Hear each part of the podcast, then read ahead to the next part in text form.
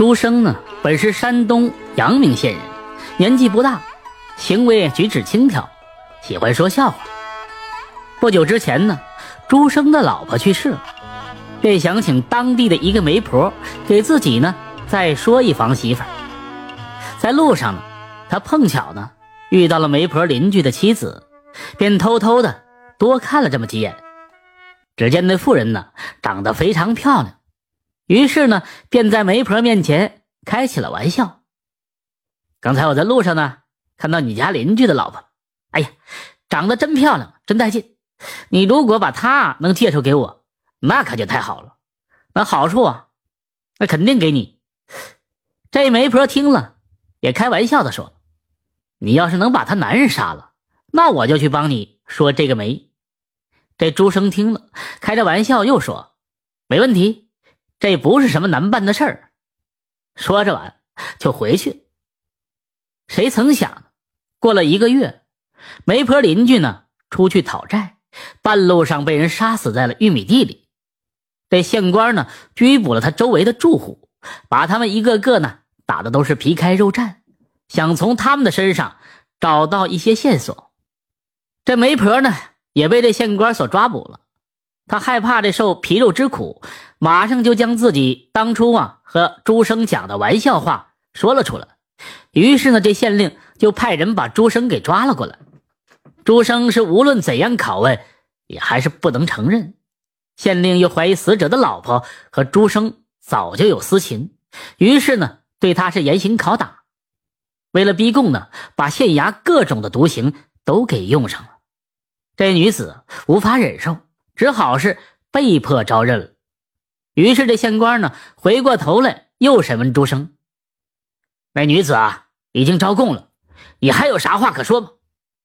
这朱生回答说：“那女子细皮嫩肉的，熬不过苦刑，所说的必然都是假话。可让她含冤而死，又给她加上不贞洁的罪名，那我的良心……”怎么能忍受呢？我就是一个爱开玩笑的人，我又不是一个举止真的非常轻浮的人。那还是我招供算了。杀她丈夫，跟她没有任何的事儿，都是我做的，她一点都不知道，全都是我一个人干的。您看这样行吗？这县令啊又问：“你说你杀的，那你有证据吗？”朱生便回答：“我我有证据，我有血衣可以作证。”于是呢，县令。派人到他家里去搜查，发现根本就没有什么血衣。随后呢，又对朱生是严刑拷打，把这朱生打的几次昏死过去。接着又给用凉水浇醒。这朱生只好就说：“我母亲呢是不忍心让我死，不肯拿出证据来，请大人让我自己回去把那件血衣给找出来吧。”朱生在衙役的押送之下回到了家里。就对母亲说：“母亲，你你拿出血衣吧，我我固然活不成了，拿不拿血衣，反正我都是死。这迟死呢不如早死，您还是让我少受一些罪吧。”这朱母呢，看到儿子被打的是不成人样，哭着走进了内房。过了半天，他真的拿出一件血衣交给了衙役。县令呢，看到血衣，认为这事儿呢可靠。于是就判处朱生是秋后问斩，期间呢又反复多次审问，朱生呢是再不改口，前前后后是折腾了一年多，这才准备斩首。就在县令最后一次审讯的时候，忽然有一个人影径直的走上了公堂，瞪着县令呢，破口大骂道：“像你这样的狗官，你怎么能治理好老百姓呢？”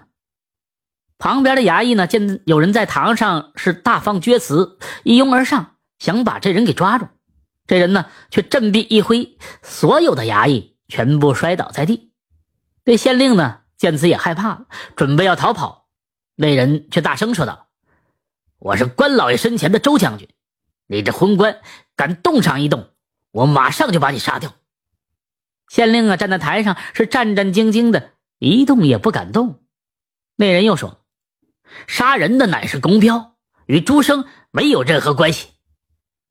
说完这句话，就倒在地上，好像是没气儿。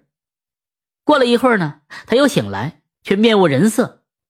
这县官问他是什么人，这人呢自称就是刚刚说到的公彪，用刑这么一打，全部招认了罪行。原来这公彪呢，平日里就是一个不法之徒，知道媒婆的邻居讨债归来，想着他身上必然是带了很多的银钱，可杀人之后呢，却一无所得。又听说朱生被屈打成招，心里呢暗自庆幸。这天呢，他来到公堂外看热闹，却不知道怎么的，就稀里糊涂的上到了堂上。县令呢见这事儿呢有蹊跷，于是。又问朱生：“那血衣是怎么来的？”朱生其实也不知道，叫来他妈妈一问，才知道原来是朱母呢划开自己的胳膊，往朱生的衣裳染上了血。现在呢，看他的左胳膊刀痕还没有长好，县令对此呢非常的惊讶。县令啊，因为此事被参了一本，免去了官职，罚他留在当地赎罪。不久之后呢，就死了。过了得有一年多吧。那媒婆邻居的媳妇的妈妈叫这女儿改嫁，这媳妇呢感激这朱生的义气，于是就真的嫁给了朱生。其实呢，这是一个很短的故事，短短的几百字，却数次转折，几多波澜。我想，这作者呢是看遍了那个时代多多少少的冤死的人，内心里才会产出期望，才把一个案件公平公正交给忠义忠勇的关将军做主。可现实生活当中，哪有关将军还会显灵？感谢您的收听，想继续收听下一集的，那就点个关注吧。